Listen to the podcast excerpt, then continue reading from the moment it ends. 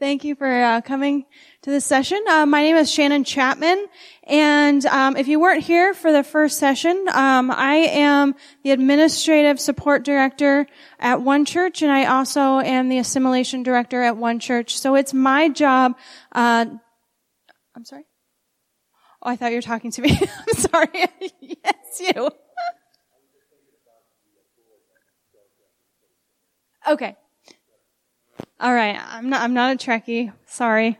Um, so I, um, help, uh, my job is to help our guests go from um, the crowd to community, and that includes our growth track, and it includes um, our host team, which uh, people call some people call hospitality team, um, guest services.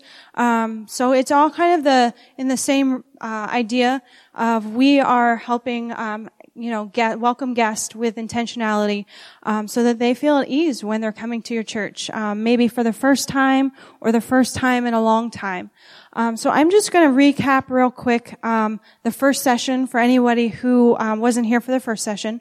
Um, and if you want to write this down, I'm going to give you this number. You can text synergy to this number, and it'll send you all of the notes um, for both sessions.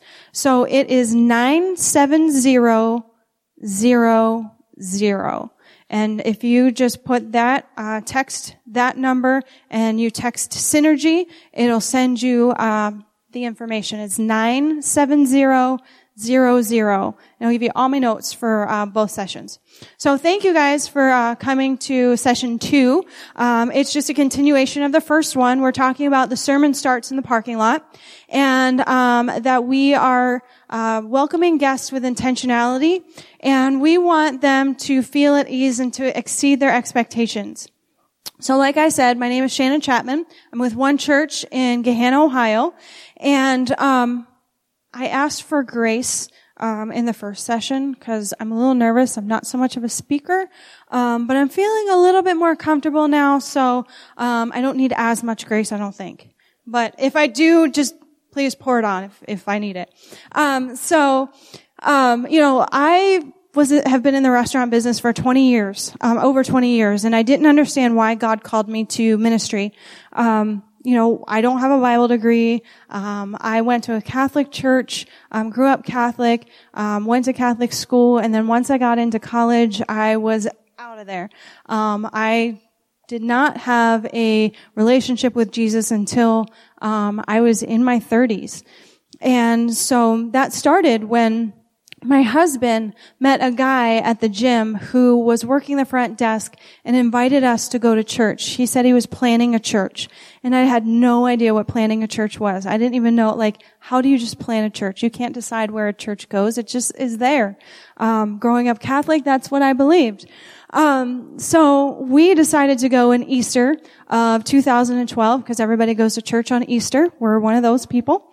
And so we walked in for the first time and um, it was truly transformational and our whole lives have changed since then. Um, we walked in and we were greeted by people um, in the parking lot, a couple in the parking lot that had, had umbrellas and walked us in. Um, we were greeted by people that were shaking our hands, um, giving us high fives, hugging us. They didn't know who we were. Um, within the first 10 minutes, that couple shared with us that they met in AA. And I thought if they met in AA, we must be okay to be here because um, I did not expect someone to be that authentic and that upfront and that real with us, and that just made all the difference. Um, I asked my husband what that what that day meant to him, like them walking out to greet us in the parking lot, and he said that it it was the first crack in his armor.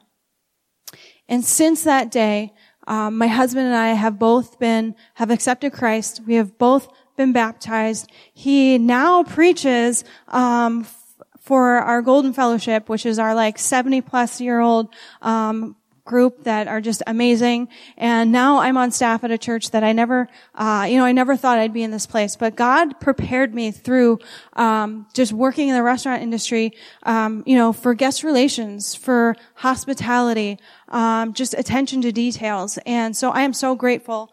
And um, that he has called me to this. Um, and so I talked about earlier, um, how, um, sorry, I forgot to start my timer. Um, so uh, we talked about, so coming to somewhere, you know, going to a place for the first time can be intimidating. Um, and a lot of people that are coming to church for the first time or first time in a long time, uh, you know, that's scary. That can be, uh, you know, intimidating and they, you know, are not sure what to expect. Um, you know, just imagine going to high school for the first time or, you know, walking into a school, middle school for the first time and trying to find your way around. Um, for me, a hospital is intimidating because you never know, uh, you don't want to walk into the wrong door because you never know what's going to be behind that door. Um, and probably my most intimidating place I've ever had to walk into was IKEA.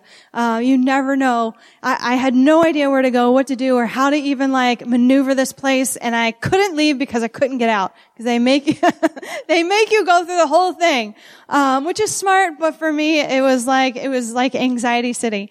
Um, so how do we go about um, being intentional with our guests and how do we, um, you know, put them at ease and exceed their expectations. Um, starting with why. Um, why? What's the purpose? Why are we welcoming guests with intentionality? And I'm going to go through these real quickly. Um, I want you know folks who weren't here in the first um, session to hear this. That you know the purpose of welcoming guests with intentionality is because God said so. Acts 15, 18 says, It's my judgment, therefore, that we should not make difficult for the Gentiles who are turning to God. It is not for us to make it difficult for people who are coming to church who want to experience uh, an encounter with Jesus. Uh, you know, we have to make it as easy as possible for them to hear God. It's the right thing to do. Romans 12:13 says when God's people are in need, be ready to help them. Always be eager to practice hospitality. It's the right thing to do. God's telling us, "Hey, you know what? We're all in need. There's someone out there that's in need and, you know, just always be eager to practice hospitality." And no one likes rude people. I mean, I don't like rude people. I don't like to go to a drive-through um, or someone cuts me off in traffic. Um, you know, just pray for them. Just, you know, maybe, maybe they're having a bad day, um, but, but you don't like it. You don't like someone to be rude to you. Um, you know, Leviticus 1934, or, I'm sorry, no one likes rude people. Job 31, 32. Um, I have never turned away a stranger, but have opened my doors to everyone. So it's not my job to pick and choose who's coming through my doors. It's not my job to pick and choose who needs to encounter Jesus. It's my job to make sure that they, that I'm there to help them experience. And you were that person once. Remember a time in Leviticus 19:34, treat them like native-born Israelites and love them as you love yourself. Remember that you were once foreigners living in the land of Egypt. You were once that person walking into a strange land and not knowing anyone, not knowing um, where to go, where the restroom is, um, how to get your che- kids checked in, where to sit. Um, so you were that person once, and you know how it how it feels. So if it was a great experience, you want other people to have that great experience. If it wasn't a great experience, you don't want others to have that great experience, and you want to make sure that everything you do, that person will have a great experience. And lastly, it's our mission. Acts 1 8, but you will receive power when the Holy Spirit comes upon you, and you will be my witnesses telling people about me everywhere in Judea, in Ju- bleh, excuse me, in Jerusalem, throughout Judea, in Samaria, and to the ends of the earth. At the end of the day, that's what we're all here for, is to share the gospel. That's our mission. And an empty chair never gave his life to Jesus. An empty, imagine that, an empty chair. This chair will never give his life to Jesus. If they can't get to the chairs, the chair isn't the only thing that's going to be left empty. So we've got 10 minutes. We've got 10 minutes. And I've got a quote here from this book, Secrets of a Secret Shopper by Greg Atkinson. It says Reaching and Keeping Church Guests. It's a great book, short read, but it's got a lot of information in it um, that will help you in your ministry um, and just making sure that we are giving everything that we need to give to our guests.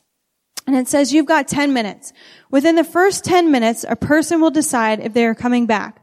An unchurched person will look for reasons not to come back even if they were invited by friends or family. So in order to exceed expectations, uh, we're going to talk about 10 ways that you can be intentional so that you can put your guests at ease and you can exceed their expectations. So we talked about the first five in the first, um, in the first session. And the first one is breaking the barrier. It is our job, it is our goal as the host team or first impressions team or hospitality team is to break barriers. Andy Stanley says that we must remove every possible obstacle from the path of the disinterested, suspicious, here against my will, would rather be somewhere else, unchurched guests. The parking lot, hallways, auditorium, and stage must be obstacle-free zones. So from the street to the seat, nothing can get in the way of allowing God, to encounter the person he has called to be in your church that day as a guest. So first we're going to break the barrier. Second, be our guest. We need to be intentional about guests and allow them to know that we're waiting for them. Allow them to understand that, hey, we're prepared for you. We're expecting you. Um, some of the things that I read in a uh, surprising article that will kind of help fuel your hospitality ministry and help you think through some of the uh, the things that you're going through within your own ministry is that you will have more guests than you think in a year. Your connect cards, your whatever you're doing to capture first time guests, second time guest information is not the majority of your guests. So how can we make that clear and simple? How can we do that better? And that's one thing that we are, um, you know, working on at, at one church is, you know, we feel like we're having, we're seeing new people, we're seeing new guests come in every week, but compared to the amount of connect cards that we're actually receiving that say that they're first time guest is not proportionate. So how can we do this better? How can we make it more clear and more simple for our guests to fill out? Um, many of your guests are going through situations that make them more responsive to God. For us, when we first decided to come to one church, like we were not living a life for Christ. We were, you know, going through some hard times, some, some just things in our life that we knew that what we were doing in our own flesh was not working, that we needed something more. And that's why we came to one church. And that's where, you know, God started to work within us.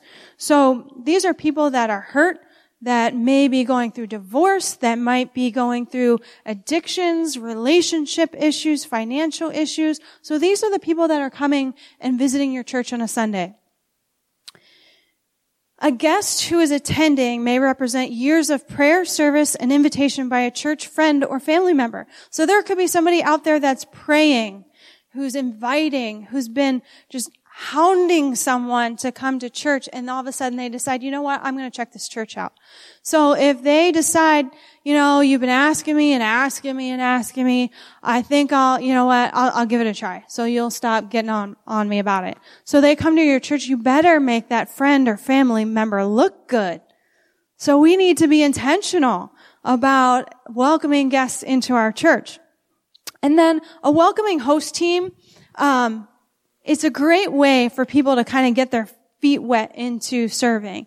And, you know, if someone has a great experience, um, with the host team or a member on your uh, hospitality team, then, or your guest services team, then they're going to be most likely to say yes. When they say, you know what, this is my church. I belong here. I'm here. I want to be a part of it. I want to serve. Then they're going to say, you know what? I had an awesome experience when I first stepped into uh, this church. I, w- I want to do that. I want to do that. I want to be that for someone because I I received that. And if I didn't receive that, but I still liked everything else about the church, then I want to be there because I don't want somebody else to have that same experience I did if it wasn't so great. Um, so it's just an easy way for um, you know your guests to go from uh, crowd to the community. Personality tests. We talked about this a little bit, and we had some questions about this. Um, you know, one of the things that I read, and, and this had nothing to do with church, this article was about hosting in the restaurant industry. And it says, what are skills necessary for becoming a good host? And it says, a host isn't just you being you. It's you at your best under the influence of and filled up with deeper, more powerful, more powerful and fun emotions. To me, I feel like that's us filled with the Holy Spirit. That's someone who's going to be filled with the Holy Spirit. And that is powerful when somebody walks in to your church for the first time and doesn't know, doesn't know who Jesus is, doesn't know what to expect, but they see and feel this intangible thing that they can walk away with because your host or your uh, welcome team is filled with the Holy Spirit. But you also have to, to look at personalities and people's gifts and talents. We're all uniquely qualified. We're all uniquely gifted with different skills, talents, stories, scars, uh, you know, things that make us uniquely us and that qualify us to serve in the church. And there's a place for everyone. God will use everyone in your church. The parking lot, for example, is probably not the best idea to have someone uh, you know, the guy who's really great guy, he's got a great heart, but he's a little bit awkward, uh, maybe a little bit weird, might not be the best person to have in the parking lot. But he has a place. He has a place and it's our job to help people find the right place, the right place to serve within your church. Because no one feels gifted and passionate and ready to serve in an area that they're not gifted and passionate. So like, I'm sorry, I love kids, but you're not going to see me serve in the kids ministry because that's just, that's not my gift. That's not my passion. So we want to be intentional about putting people, looking at their personality, looking at who they are, looking at who God has gifted them to be, and putting them in the right seat on the bus. You already got them on the bus. They want to serve. Let's, let's figure out what seat they belong in. Um, we talked about online dating and how today we've got all kinds of, you know, we've got Facebooks, um, all kinds of social media, uh, Instagram, Snapchat, uh, you know, I've got rid of all my social media, so I'm not sure of all the, the new fandangled stuff anymore. But people are looking online before they even step foot in your church. They want to see what you're like, who you are. Can I relate? Do I see people that I can relate to on there? Um, 10%, or I'm sorry, not 10%. I need to get my numbers straight here.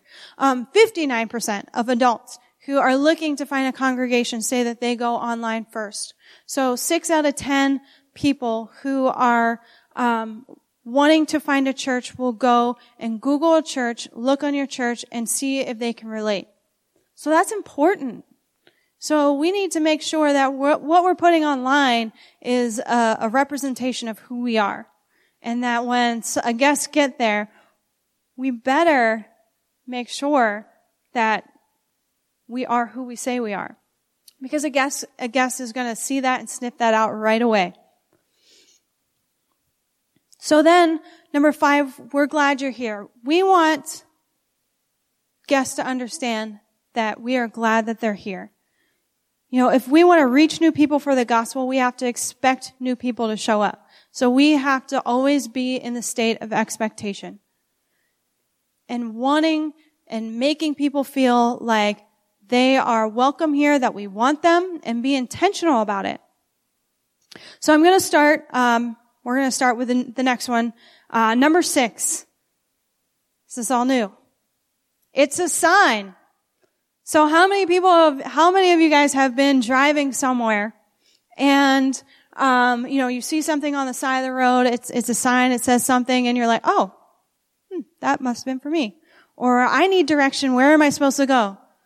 Oh, it tells me I'm supposed to turn left. Okay. So it's the same thing with our church. When someone pull, when someone is online, decides that, you know what, I wanna, I wanna go out on a date with you. Because I already cyber stalked you. So now I'm ready to meet you in person. So when somebody, when somebody is ready for that step and they get there, they need a sign. They need a sign that, you know what, I'm in the right place. So signs are really important. Every week we're at our church. Every week we walk around our church and we know where everything is. We know where the restroom is. But have we ever thought about it in the perspective of a guest? So, um, Pastor Greg was telling the story about how he was talking to a guy in the lobby.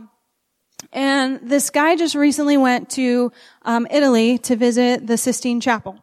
And so he's telling about how awesome it was. And it was like chance of a lifetime. You know, I've never been there. And he said, I was waiting in line and I'm waiting in line to get into the Sistine Chapel. And the, the guard who's guarding the Sistine Chapel is standing over there like this. On his phone. Now, why is that guy not excited? That guy is there every single day. And the Sistine Chapel has worn off and is, you know, it's not all in wonder anymore. It's just the Sistine Chapel. This is just my job.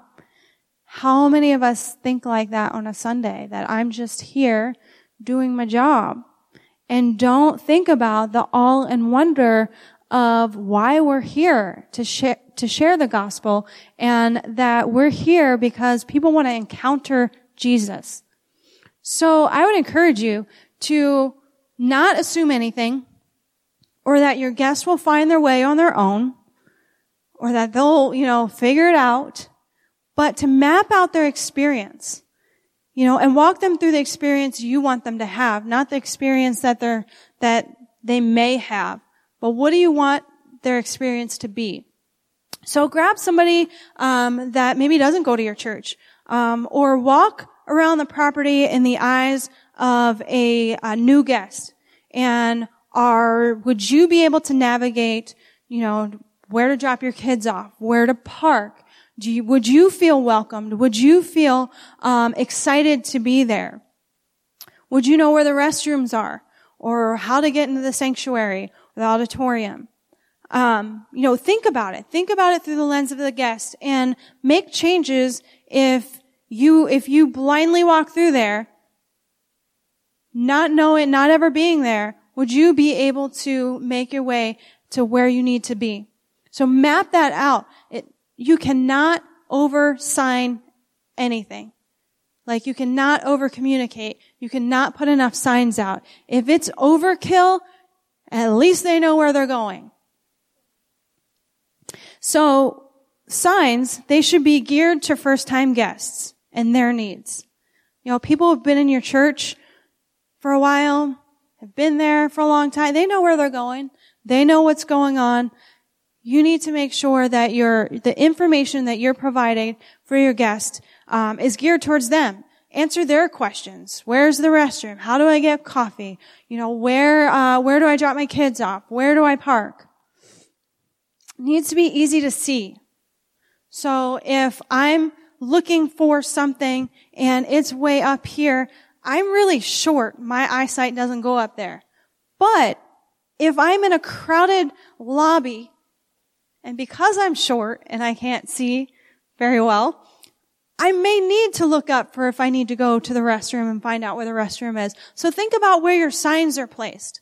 You know, make sure they're easy to see, make sure that they're easy to read, and make sure that they don't make your guests feel like an outsider. So for an example, for us, uh, something that we uh, changed is, so our youth is called One Movement. And if you don't come to one church and you've never been to one church before, you would have no idea what one movement is.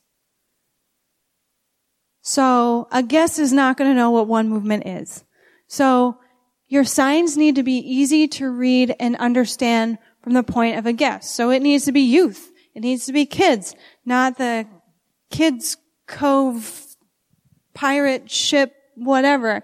It, you, it needs to be clear and concise so that your guests don't have to guess what, uh, well, it kind of, kid, it might be the kids area, but I'm, mm, I don't know. Like, it needs to be clear, just absolutely crystal clear for them. Because then they feel like an outsider. Well, I don't know what, I don't know what one movement is, so I'm not even gonna even look, I'm not even go, gonna go over there, because I don't know what that is. So, signs. Signs are super important. Um, God gives us signs all the time.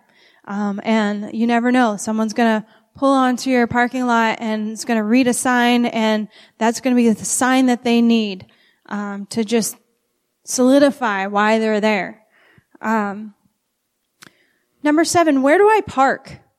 So, you've got them, someone's pulled onto your property, someone has, you know, read the signs. Okay, I'm here. I know I'm at, I'm, I know I'm at this church. So now where do I park? Signs aren't the only thing that should be parking people.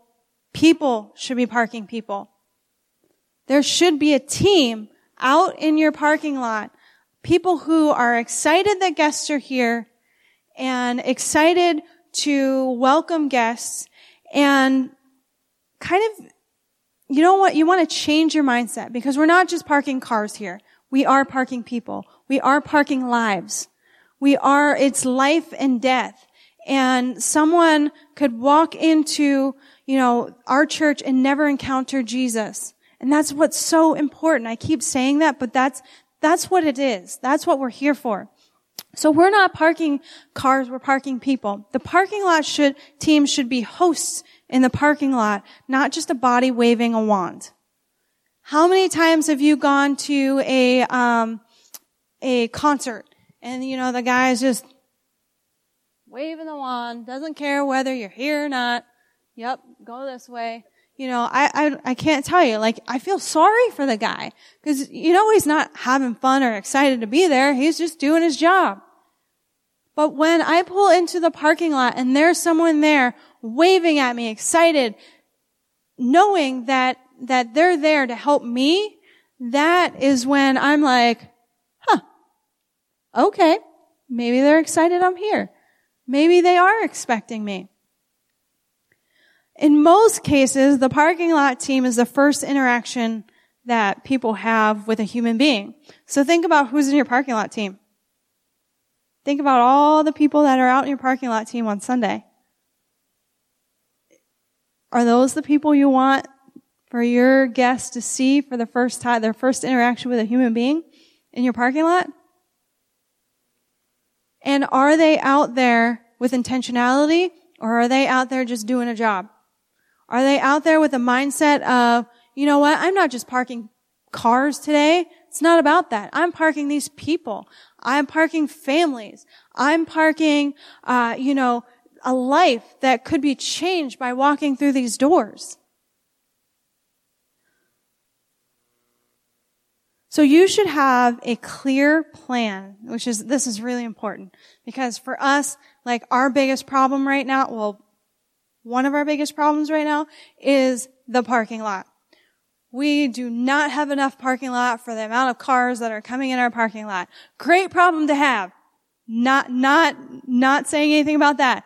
But we have to be intentional. We have to have a clear plan for the flow of traffic in and out of our um, parking lot because it's so crucial. How many times have you gone somewhere and concerts? A great example, again, of like parking somewhere and then trying to get out and you're not sure, where do I go? How do I get out? Which way do I turn?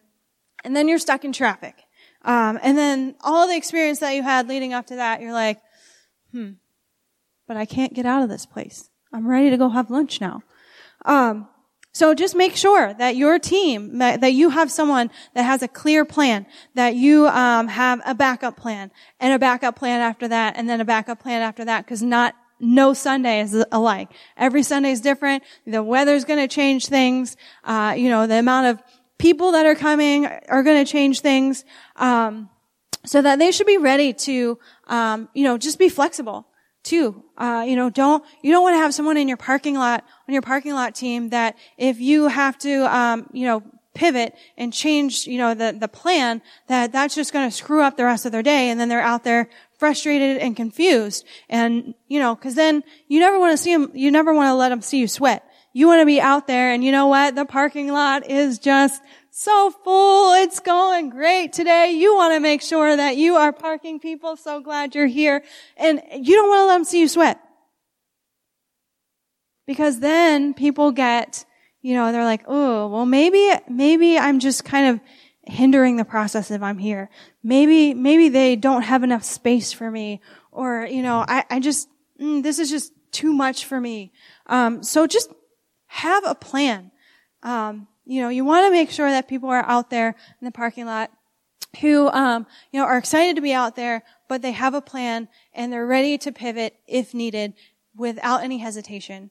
Um, because that's important. It shows intentionality. It shows that we're thinking about you when you pull on here and, and make sure that your parking lot team is moving them from the time that they pull onto your property, that there's someone greeting them all the way until they get to their spot. That lets a guest know that you know what? You're not alone. There's someone here with you all the way till you get to your spot. And we're going to take care of you until you're parked. And then we're going to take care of you from the time you're in the parking lot to the time you get to your seat. So now that someone has gone uh, from online dating to I'm going to show up. They see the signs. You know, I'm here. I'm ready to ready to go. And I got you parking. I got you in a parking spot. Um, I'm parked. Now what? Right Now what? I've made my decision to visit your church.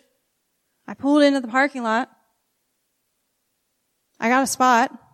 Got a good spot because I'm a visitor. Now what? What's my next step? What do I do? This is where mapping out your guest experience is crucial. So do you have people, someone, a volunteer in your parking lot who are showing people where to go next? Do you have someone at that next step?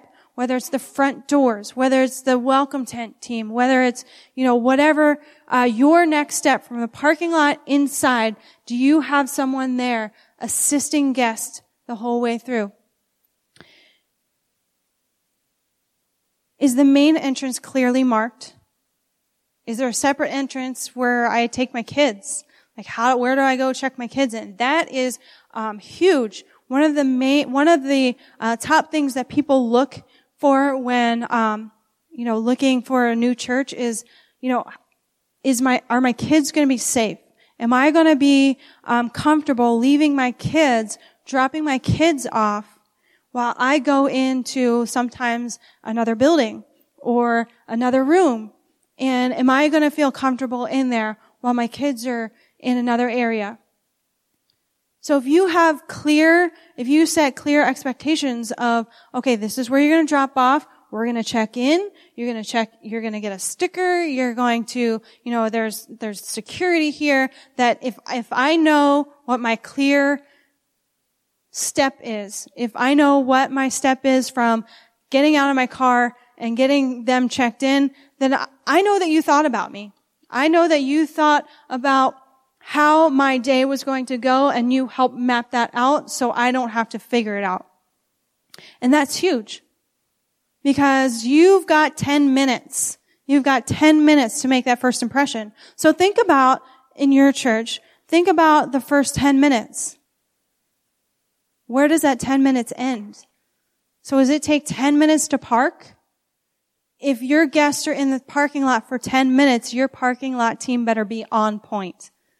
If you're, if it takes 10 minutes to park and get to the front door, then your front door greeters, they better, they better be the most welcoming team there is because that's where that guest is going to decide whether I'm coming back or not.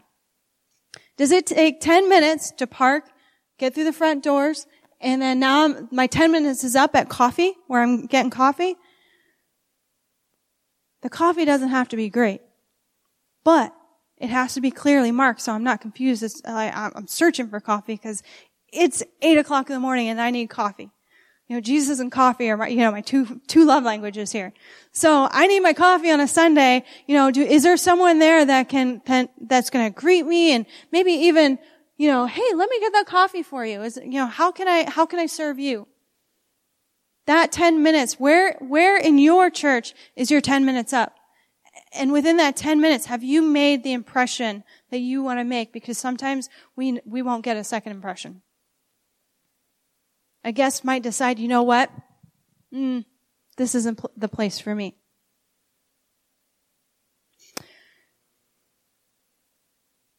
Number nine is one of my favorites, and it's the love is in the details. So I am a details person.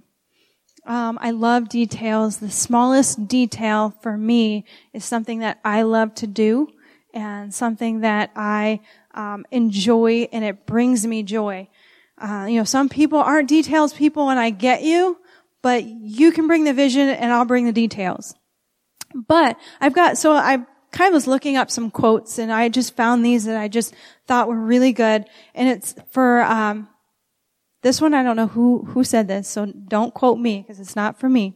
But it says details are the difference between good stuff and great stuff. So we can be good at what we do or we could be great at what we do. And it's some of those detail things that matter. I think one of the things that like really got me interested in coming to one church was because of some of the details. Like I just really appreciated it. And for someone like me, that matters. Um, Walt Disney says there is no magic in the magic. It's all in the details. So there's no magic. It's just all the details. You know, how, how, the things that we can do to make someone feel special. And one of my favorites is by John Francis Paul de Gondi. And he says, in a major matter, no details are too small. Is there no major matter more important than an encounter with Jesus? So every detail counts. And so, you know, you think about, well, does God, does he really care about the details? Of course he does.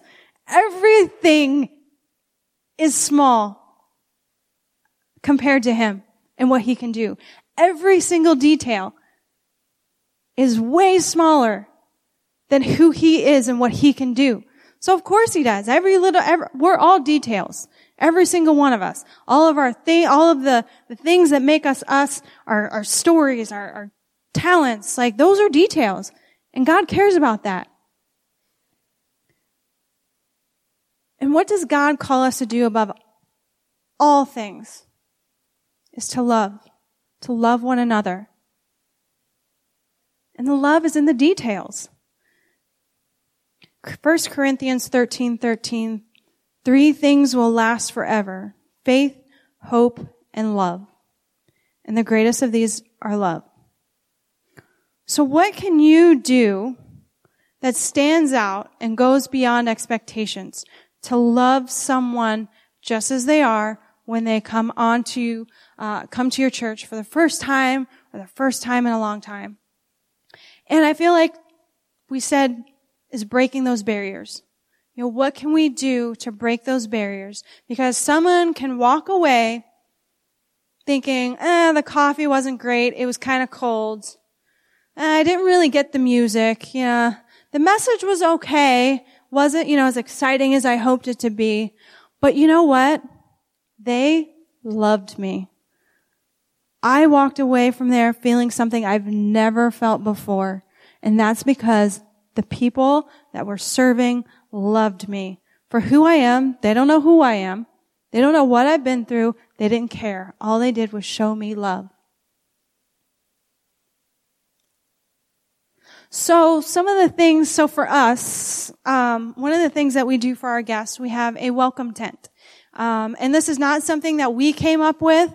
Um, there, we saw other church doing it, other churches doing it, and we said, "Hey, you know what? Let's try that." And it has probably been one of the best things that we decided we're going to do on a Sunday. Um, that took a lot of preparation and a lot of just planning to make sure that we did it right. But we feel the, you know, return on investment has been amazing because our guests now have a place. uh, to come and that we were intentional. So um, for us, we have a tent that's outside, um, and it's outside all year long, um, through the rain, snow. Um, it doesn't matter. We've got some sides that we put on it if it's raining or if it's really cold. We have um, some of those stand heaters outside so that it's warm. The only time we bring it inside um, is if it's like below negative below anything. So we won't we won't make anybody stand out there in like super freezing cold. But you know, it's so valuable, and the people that serve in the welcome tent love it. Um, even when it's raining and even when it's cold and windy, um, just because they see so much value in it. Um, I talked to, uh, I shared the story earlier about how there was a, a lady that I just talked to, um, and I just asked her, "Hey, why why did you start serving? Uh, you know, what was your experience when you came to one church?" And she said, uh, "You know, my sister's been inviting me for a long time, and I finally decided to come, and so I was a little bit late, and when I walked in." the people greeted me at the welcome tent and I just felt so special because I knew that they were there welcoming me. I had my flashers on. They came out and visited. They came out to my car, walked me in, showed me around. Um, so for her, that was like, that was that crack in the armor. And now she's serving as one of our service leaders in the welcome tent because she knows the value and she wants uh, everyone to have that experience. So in the welcome tent, uh, so you know sometimes we'll do some snacks. Sometimes we'll have you know depending on what time of year it is, we might serve um, hot chocolate or apple cider or lemonade. Uh, you know because food always brings people.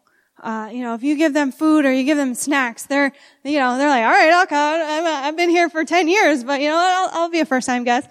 But, uh, you know, even people stop by our, our, our visitor, our welcome tent, um, even if they've been here for a while because they see the excitement going on at our tent and they want to be a part of that too. Um, we've had many people join our welcome tent team just because of the experience that they've had. Um, so the um, the welcome tent is uh, a place to connect with first time guests. We ask them to fill out a card there, um, and then we give them a gift. We give them a mug um, that says, uh, you know, uh, "Welcome to One Church" um, on there, and it's this nice little campfire mug. It's you know, people who've been coming for years are like, "Oh yeah, I'm a first time guest," just because they want that mug. Um, we've had to we've had to end up um, on special occasions selling that mug because so many people uh, want that mug because it's just awesome. Um, and it's just a great, it's, it's a great mug in the first place. And just, you know, people want, if they love your church and want to be a part of your church, they want to have something that has your name on it. Um, because they're, they're, they're a part of the community. Um, so it's a great, um, opportunity to connect with new guests. Um, but it doesn't have to be a tent. It could be anything. It could be a table. It could be in, you know, in your lobby, a special area in your lobby. Um, it doesn't have to be something extravagant or cost a lot of money, but it does need to be intentional. It needs to be a place where um, your guests feel like, you know what, they really thought about me. Um, you know what, I, I want to know more about the church. I want to connect with someone. Um, and it's just a great opportunity, uh, you know, and it's a detail. It's a little detail that goes a long way. Um, and then with details, there's many things that you can do, um, you know, within your own church that will just relate to someone. You know what? They were really thinking about me. Um, as simple as what I like to call church mints. Um, we all have them in our church where the, you know, the little white mints in the little, wait, they're in my pocket. The church mints. How many, you know, like this, for me, like this, I know it's something simple, but you thought about, you know, me and that I might have coffee breath and might be talking to somebody and that I can pick these up in the restroom or by the coffee or, you know, you were intentional about setting these out. Um, and I, I call them church mints because every church you go to has these kind of mints. So, um, so the other thing is, um, you know, just being intentional. Um, because if you know, we're not trying to uh, manipulate guests um, into coming back or staying at your church. Um, but if you have an experience in a restaurant or you have a great customer service service experience, you're going to tell someone. You're going to come back. You are going to bring people with you. Um, you're going to get involved, um, and then you know you kind of find out um, what that company or what your church's values are by the way that they treat you. Um, two, in particular for me, um, Wow Internet. Does anybody have Wow Internet here or Wow Cable? So we had Wow for a long, long time. Um, awesome customer service. Not the greatest internet, but the customer service was they were great. They were, you know, super helpful. Anytime I needed to call them, and I didn't want to switch because I didn't want to lose their customer service. And I mean, it wasn't the greatest internet at all, but I didn't want to lose that customer service if I went to another company. So I was willing to give up good internet so that I would have good customer service because that was important to me. Um, I'm also a um, essential oil hippie kind of person. So um, I love doTERRA oils. And so I um, started getting into doTERRA oils and, you know, had some questions. And so their, their customer service is amazing. Literally, they're on it like this. They're the nicest people I've ever come in contact with. Their products are excellent. Probably some of the best on the market. But they're expensive. They're super expensive. But to me, the great product and the customer service, I'm willing to pay the extra amount of money because for me, like the oils, I'm paying for the oils, but I'm also getting that customer service. Um, and that's, that's important to me. So not everyone is going to love what you do. But if you can get them to walk away, like I said, uh, the coffee wasn't that great. Uh, you know, the message was, uh, it was good, but I wish, you know, I wish it was a little bit more, you know, rah rah, uh, you know, get, got me excited. The song, you know, the, the worship is a little loud, a little too loud, but I walked away thinking, you know what? They loved me. They really cared about me. Then I, that person's going to come back because they felt valued. And they're going to give you another chance. They are going to, they're going to say, you know what? Well, maybe I'll come in a little bit after worship. You know, I'll come in a little bit late because it's too loud, but I can come in and I know I'm going to be welcomed and I know that people are going to love me and that they're going to like care for me. And that's what's important. Lastly, number 10, you do you. Because no one else can be you or your church. You and your church are uniquely you. You can't, if you can't do any of these things that we talked about today without being unapologetically and authentically you, do not do it. People leave church because they're looking for something authentic. If they're not finding something authentic and that's real to who you are as a church, they're going to sniff that out and they're going to leave because they don't want a part of that. They want to feel like they're a part of something real. Church culture is like going to Starbucks. When you walk into Starbucks and you're into Starbucks and you come out of Starbucks, you smell like Starbucks. If I walk into Starbucks and I see the sign that says Starbucks and I see the people with the Starbucks hats and I'm, you know, I get my Starbucks drink and I walk out of there and I smell like Folgers, I'm not going to come back because they're trying to be someone that they're not. And so, you know, we, we always talk about, you know, someone who embodies the one church culture is they've got the one church smell on them. And so don't try to be someone that you're not. Do what works for you within, um, you know, be intentional, be um, unexpected, be creative, be innovative, be, um, you know, genius, but be you. Don't do something that doesn't feel like you. It doesn't have to cost a lot. It doesn't have to break your budget, but be intentional, um, and, and do what only you can do with what you have in your church. But be intentional about exceeding our guests' expectations and helping them feel at ease when they come to your church. That's all I have. That's, that's my 10, my 10, uh, 10 ways um, to exceed a guest's expectations. Um, so we have a few minutes here. If, if anybody wants to um, ask some questions, we had some really good questions. Yeah, good question. Um, so we actually have lanyards, um, kind of like this, a little bit bigger, that have uh, you know the person's name on it. We are actually uh, thinking about moving this Easter to T-shirts um, that have uh, you know, I don't, I'm not in the creative department, so I don't know what they're putting on them yet. Um, but we are looking to have something because for us, um, our lobby is a little bit small and overcrowded. So, um, you know, not everybody sees these. Um, so it's just another way to be identified as someone who can help and serve you. Um, so yes, we do. And then another thing that we do for our, our volunteers is we have what we call a host hub.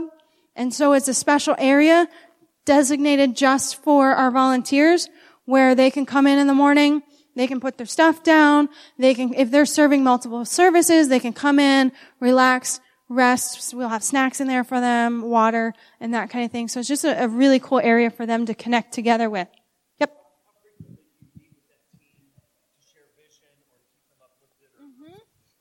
So we have, um, so on Sundays, every Sunday at 9 a.m., so our first service is at 9.30.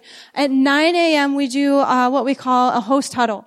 And so we uh, kind of level set for the day, and you know, someone leads that, whether it's one of our campus pastors, whether it's uh, one of our leaders, um, and just kind of gets everyone excited, motivated, kind of like focused for the day and, you know, what our mission and our goal is. So we do that every Sunday.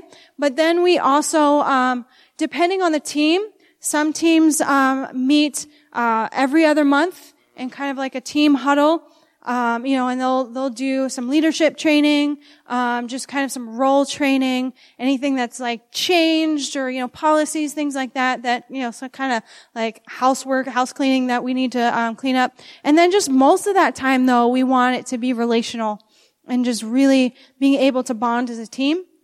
Um, and then we'll do a couple times a year. We'll do all volunteers get together. Um, we just did one at Christmas um, where we all got together and it was great because people serve at different times and in different areas. So we had like all the kids um, all the kids volunteers the the host team the production the music everybody you know even volunteers that don't serve on a sunday. So kind of like your behind the scenes people that are serving. And we all got together and everybody's like i didn't know this many people served. So it was really great. People got to meet new people. Um, it was just a great opportunity for us to all come together. Yeah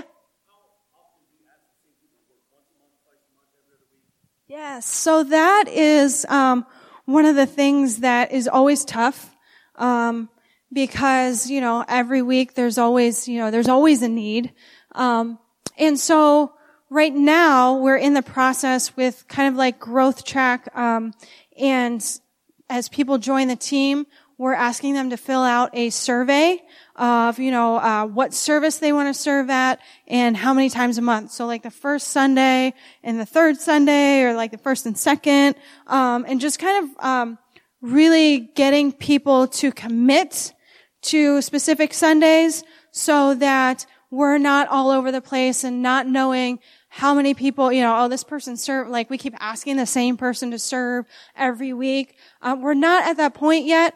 Uh, uh, we're kind of like in this transition where um, everything that we were doing um, was working, but now that we're growing, it's like we need to shift and think a different way. So we're in that process of um, just being intentional about who we're scheduling and how we're scheduling them. Yep, we use Planning Center. Um, and so each of our team leaders, so like our welcome tent team, our parking lot team, our um, our door team, our auditorium team, those leaders schedule for their uh, specific team for that week.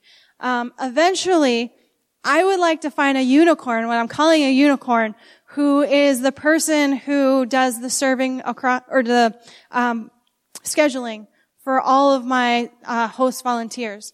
Um, so that way, it's that person's job to schedule them all, because then that person knows, well, I, I schedule this person over here. They can't be in two places at one. And that's what we're finding is a lot of times people are getting scheduled in two different places, um, at the same time for the same service. So, um, that's my unicorn that I'm looking for, someone who's a scheduler. Yeah, you're fine. Yes, for volunteers or overall? Okay, so that's also something we've been talking about. Um, and we do not check in our attenders.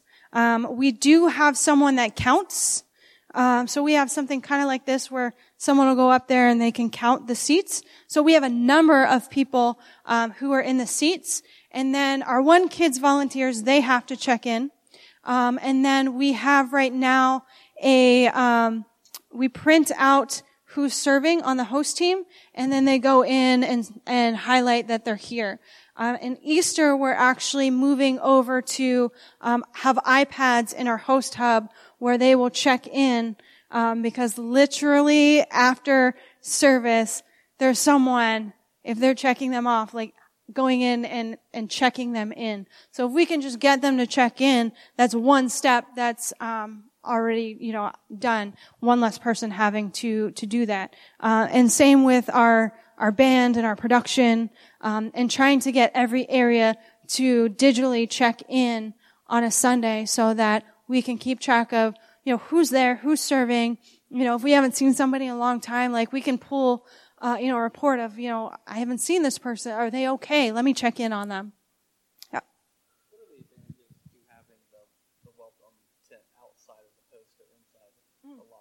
So the um, I think that the advantage of having it um, outside is visibility. Um, so it's the first thing that you see when you're walking up to the door. I mean, because it's like a huge tent. Um, and if you have people over there and you have, um, you know, volunteers that are in your host tent or your welcome tent, and you're creating that buzz, people oh, what's going on over there? Like i want to go check this out. Um, it wasn't we, when we had it in the um, in the lobby um, it wasn't a, a bad thing. Um, you know we still had plenty of signage we still had visibility people still went there um, but for us our lobby is not large enough to handle that. Um, it just really there was really just like a clog in the lobby um, to where having it outside there's that uh, you know it's it's somewhere designated that's people can see, people can see people going there. There's a lot of buzz created there.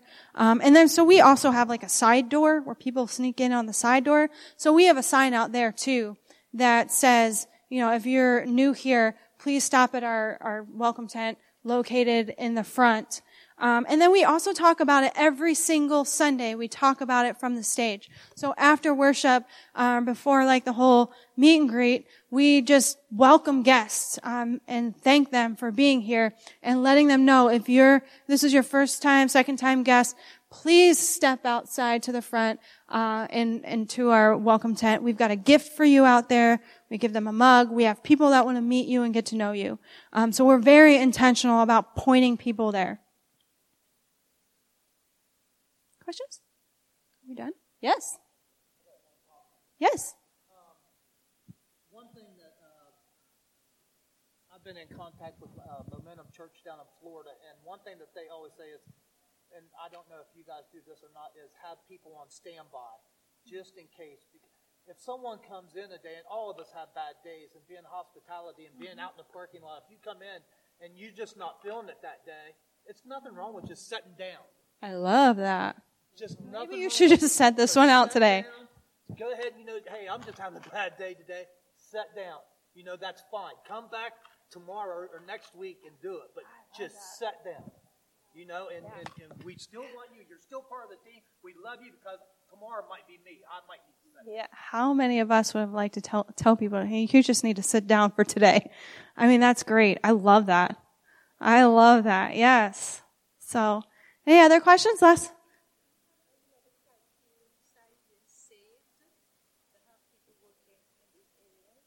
Um, for us, no. And quite honestly, if you are not saved, we're okay with you being on the host team because um, what for us, it's an opportunity for community, and in community is where you start to um, experience, you know, Jesus, and and and you can, in that process is where you might f- be saved.